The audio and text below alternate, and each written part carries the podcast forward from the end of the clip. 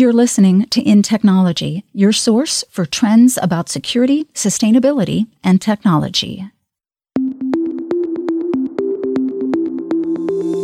Over the past four or five years in the rail industry, security is considered part of safety. So it means that in order to be safe, you also need to be secure.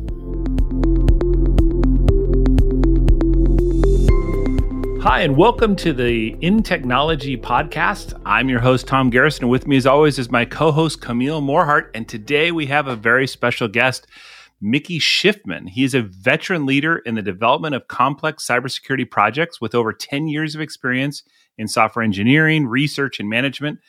Prior to co founding Cylus, Mickey served as a cyber researcher and an R&D leader in the cyber R&D division of the Israel Defense Forces Elite Technological Unit. He was named Forbes Israel 30 under 30 in 2020. So welcome to the podcast, Mickey. Hello, Tom. Hi, Camille. Thank you for having me. I'm excited to be here.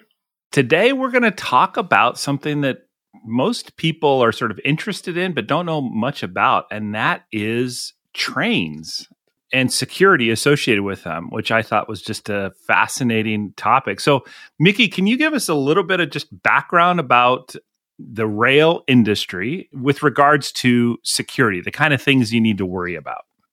Just as a quick background on what happened in the rail industry in the past over 150 years uh, of existence. So, trains and the systems that operate rail networks have moved from being super mechanical, old fashions, all rely on low technologies to digital, autonomous, and also much more effective. That happened by introducing lots of controllers, computers, machines, wireless technologies that are now effectively controlling the entire rail network. So there's a lot of technology that is out there for optimization and for safety. And that's something that happened in the past 20 to 30 years.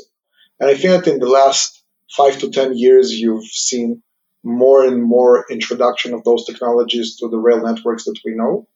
And those technologies are now very sophisticated and enable lots of function and it's all computerized. That's in a nutshell what happened with this industry. So I'm curious, where are most of these sensors? Are they on the trains themselves or are they on the rails or where they cross streets, intersections, etc.? Yeah, so the short answer is everywhere on the infrastructure as well as on the trains themselves. So some examples, you have technologies that are now in charge of controlling train movements and they're part of the rail infrastructure but they send wireless commands to the trains, and according to those wireless commands, the trains are moving or stopping, and also they can determine what's going to be the speed. You have technologies that are completely computerized that are in charge of braking of trains. They are within the trains themselves. And these technologies can, of course, cause the train to stop or not to stop accordingly. There are always some fail-safe mechanisms, but the overall trend is that you have more and more technology that is now responsible for critical functions within rail systems. I'm thinking about some of these old Western movies where there's train heists. And one of the main things is they have to replace the exact amount of weight that's in the cargo when they're removing cargo. So I'm just wondering what kinds of things are measured? Is weight measured? And, you know, if you're putting graffiti on the side of a train, does the company know about it already? Are they basically seeing all that happen? what kind, how aware are, are our rail systems as to what's on them or who's touching them? So there are various sensors that are now introduced to notice those things. Some of them take into account weight, and some take into account different physical interactions that there are with the trains. So yes, there are like many sensors. You also have things that are on the track sides and are responsible for ensuring that people don't get into the tracks. What about technologies about the the cargo that's on the train? Are there those types of technologies as well? Right. effectively, the way it works is that the technologies I've mentioned before are responsible for, first of all, safety. That's the most important part. And by safety, basically means the trains need to stop or to move whenever it's allowed to do it. And that's the base. That's what you try to automate first. On top of it, you try to optimize for efficiency. Efficiency means, for example, it can be electrical efficiency of the network.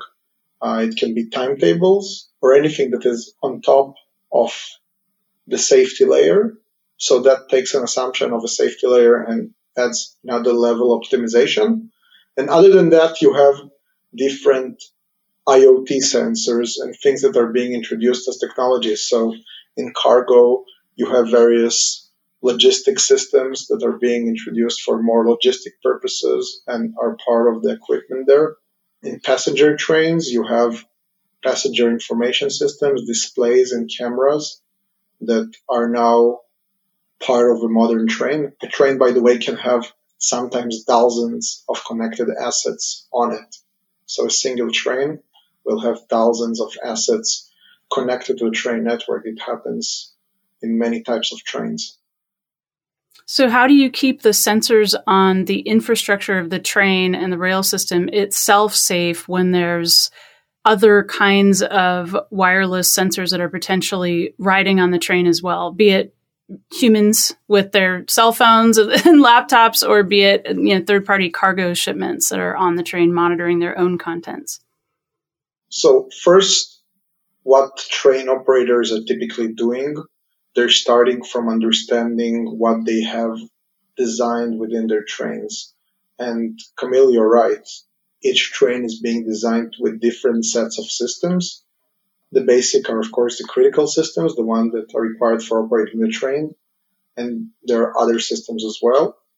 Typically, there is some level of segmentation between the systems, although we've seen that these are not always maintained. So, just as an example, we've already seen a major train operator that wants to impress passengers with how fast are the trains, and they're doing it by connecting the critical systems that control the speed of the train to the passenger information systems that are effectively connected to the internet. So that's an example. But one of the concepts that, of course, being applied is segmentation. And on top of segmentation, which is not always effective because it's very hard to maintain over time, there is this notion of visibility and understanding what you have there. And that's what many train operators are doing to map the different sensors and systems that they have on their networks. Where are the weakest points in a rail system? I always would think it's this intermodal kind of transport where you're actually loading, you know, containers off a ship onto a train, where two systems are coming together and there's some sort of a transfer transition there. But where are some of the more vulnerable points? Not not to set it up for somebody who's interested in attacking, but like what kind of areas, you know, is there a lot of focus on securing? First, of course, yeah, the, the goal here is to look at it from the perspective of understanding what are the potential threats. And one thing I can say is that over the past four or five years, security is considered part of safety within most of rail companies. So it means that in order to be safe, you also need to be secure. So systems that were in the past not really secure because they were developed just as safety systems and security wasn't part of the process, wasn't part of the development life cycle. They are now more secure and there are also standards uh, that have been built to support it and help builders of equipment to achieve a more serious level of security. And back to your question, Camille. So there are weak points and there are also like the impact. I guess the weakest points, of course, are always the ones with external interfaces to the outside world. So outside world can be internet, can be some passenger facing applications, or can be third party modes of transport or users of the network like cargo systems. And at the same time, you can also think of it of what threat actor will try to achieve. And then you get to the first set of systems that I discussed. Uh, and the interfaces between them are the interesting ones to explore. Like how can one get from those weak points to the critical points. And, and that's what's important when doing a security assessment or analysis of a real network. So, can you talk about the human aspect as well? Because there's also a human being, at least one human being on that train that's up in the front, right? That's uh, used to be the my dream job as a kid. Like I wanted to be an engineer, but what role does the human being on the train play? Are they just sort of there to babysit, or do they play an active safety role in addition to all the sensors? In some systems, they're more babysitting, but in almost all of the systems, whether autonomous or not, even when the computer makes some decision, typically the human being can override it somehow. So there is a role also to the to the people. I can say that in the US, especially in the freight rail side or the passenger rail, the intercity rail, there is now a mandate for positive train control, and that ensures that locomotive drivers even if something happens to them, the train will stop when it's supposed to stop. And that happened after a major accident. Yeah. In transit systems, you can see some autonomous systems. You can see, by the way, some of them in the airports. Many times you see a train that crosses terminals. So these systems are called automatic people movers and they're completely autonomous. You might have someone who's dispatching it, but you don't have a human being who's operating the train itself. On transit systems, especially the new ones, you have a concept or standard called CBTC, communication based train control. And that's again another standard that aims to make as much as possible of the train control automated and controlled from the track side. So I'm familiar with other types of infrastructure attacks that have been in the news, you know, where power grid was attacked or whatnot. But honestly, I can't recall ever hearing about a train system in some way being hacked. Does it happen? And and if it does, like, can you tell us what was the scenario and what was it that was attacked? Recently, in the Russia-Ukraine war, trains were attacked and they were responsible for cargo or more correctly uh, for military supplies. So trains in Belarus got attacked by hacktivists. And those hacktivists, they took over the dispatching system of trains and disrupted the network and made sure that the trains will not be able to travel. Uh, those dispatching systems are essential because they control, of course, the scheduling and they're responsible from moving the trains from one point to the other. So there wasn't a safety incident over there, but there was a massive disruption to the system. It also happened, especially in the past or three years, we're seeing dramatic increase since the start of COVID in attacks against trains. I guess it's somehow related also attacks about other types of critical infrastructure and other types of systems, but we're seeing increase in the attacks against rail companies. Many of the rail companies in the world reported they've been attacked at some level. Railways are typically critical infrastructure within their countries, and there is no lot of motivation to report such things to the public, but apart from that, there are lots of now requirements to report to regulators, and we're seeing that it's happening around the world.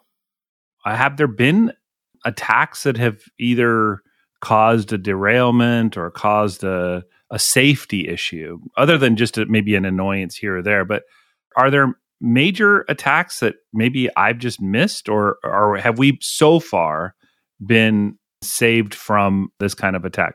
Or would we know? Like you said yeah. earlier, Mickey, like m- maybe these derailments we hear about are attacks, but they're not being reported that way. H- how do we know? That, that, that's a good question.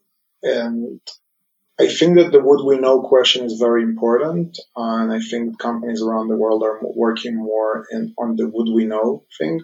So until a few years ago, companies wouldn't have probably any visibility into what's happening with their systems they will only get the outside impact of what's happening. Many of the cyber incidents, especially in the critical infrastructure space, they many times look like technical malfunctions. And these technical malfunctions can be a result or cannot be a result of a cyber attack. Just as an example, we've seen an operator that received the software update and the brakes or the electronic brake stopped working after the software update. So would you say it's necessarily like you need to trace it back all the way back to the development cycle to understand whether that was actually something malicious or something that just benign. Someone just made a mistake. That's part of the challenge when you deal with these type of consequences. It's not always easy to attribute it to a cyber or to operational malfunction, um, because many times these things look really similar. In yeah, and uh, the reason I'm asking is, you know, I know we're not talking much about cargo per se, but when you do think factor in the cargo on some of these things, they're carrying some pretty nasty stuff sometimes and, right. and it's either flammable or it's you know it it could be construed as a bomb you know if if you derail the thing at high speed and whatever else you're going to have a, a heck of a problem and so it just seems kind of curious that we almost never hear about rail and cybersecurity together like other than a, a high level threat like we've got to secure our rail system but you never hear about it being attacked which uh, to me just seems curious. Other critical infrastructure we do here. There, there are a few ways to think about it. So, per your point, yeah, rail is being used also for military purposes, also for transporting nuclear materials. And there are some countries, by the way, that also try to evaluate scenarios of someone that is trying to attack trains and then making them stop at some point and then compromising something that is on the train. These are scenarios that were analyzed by different countries, uh, and I think for a reason. As per the question about what we hear and don't hear about Rails, so I think that, frankly speaking, we do hear. You don't see this shot of someone maybe that's now reporting that, I don't know, it's the movie scenes. Fortunately, we're not seeing them on the news. But what we do see, we see a major trend by the way, also in the US, of government briefing rail companies on intelligence related to attack on hmm. potential trains. And I think that if such intelligence exists, that's for a reason. And the rail CEOs were summoned to the White House for a secret briefing. Not sure what was discussed over there, but it was on the news. And before that, you had TSA releasing a security directive for trains, and it was quite fast. You've seen similar trends in other parts of the world, in Europe, in Asia as well. And the most important thing is we as an industry and work together on making sure these events will not happen and they will not need to reach the news. And hopefully we won't, we won't even hear about them uh, in the future. So it will stay the same. That's, that's our goal. All right. Well, Mickey, we have come to the end of our uh, our time here, but before we let you go, we have a segment that we call Fun Facts in honor of our topic today, trains. We're all going to try to have train fun facts. So, what uh, what fun fact do you have to share with us? Right. So I know that many people like to talk about animals as a fun fact. Uh, so I try to combine both. Oh. one of the things that I read in the past was that in Moscow, I actually dogs take the train independently. So you can find stray dogs that are going from, from the suburbs, navigate the subway system in Moscow, get to the center, grab some food somewhere, and then get back in the evening.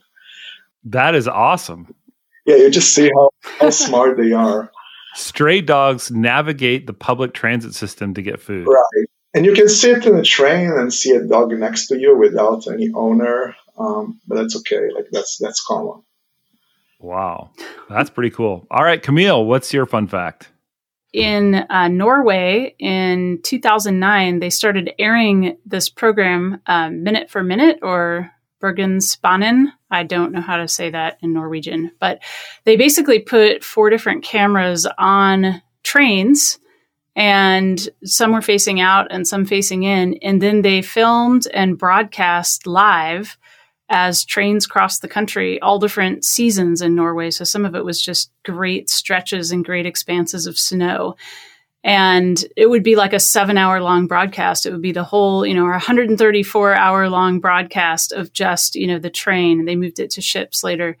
And they had almost 200,000 people watching every episode on average. And one out of every five people in the country of Norway has seen this show and watched the show. 20% of the population became very popular. Cool. That's very cool. Okay, so my fun fact Britain adopted a standardized time system in 1847.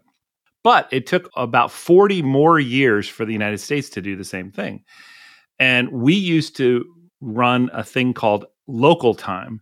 And that could vary from town to town or even within cities themselves, which made things like scheduled departure time, arrival time, a huge problem for the rail system. So it turns out that major US railways they met in October of 1883 and they proposed five time zones. And um, on November 18th, they uh, sent out a telegraph. Everybody set their clocks accordingly. And from that point forward, we've had standardized time across the US. So I thought it was pretty cool that it was the rail system that actually propagated the need for standardized time zones across the US. That's awesome. Mickey, thank you so much for joining us today. It was great talking about uh, the rail system and, and trains and security, and I found it very, very interesting. So thanks for joining us. Thank you very much, Camille. Thank you very much, Tom. I had great pleasure being here. Stay tuned for the next episode of In Technology and follow at Tom M. Garrison and Camille at Morhardt on Twitter to continue the conversation. Thanks for listening. The views and opinions expressed are those of the guests and author and do not necessarily reflect the official policy or position of Intel Corporation.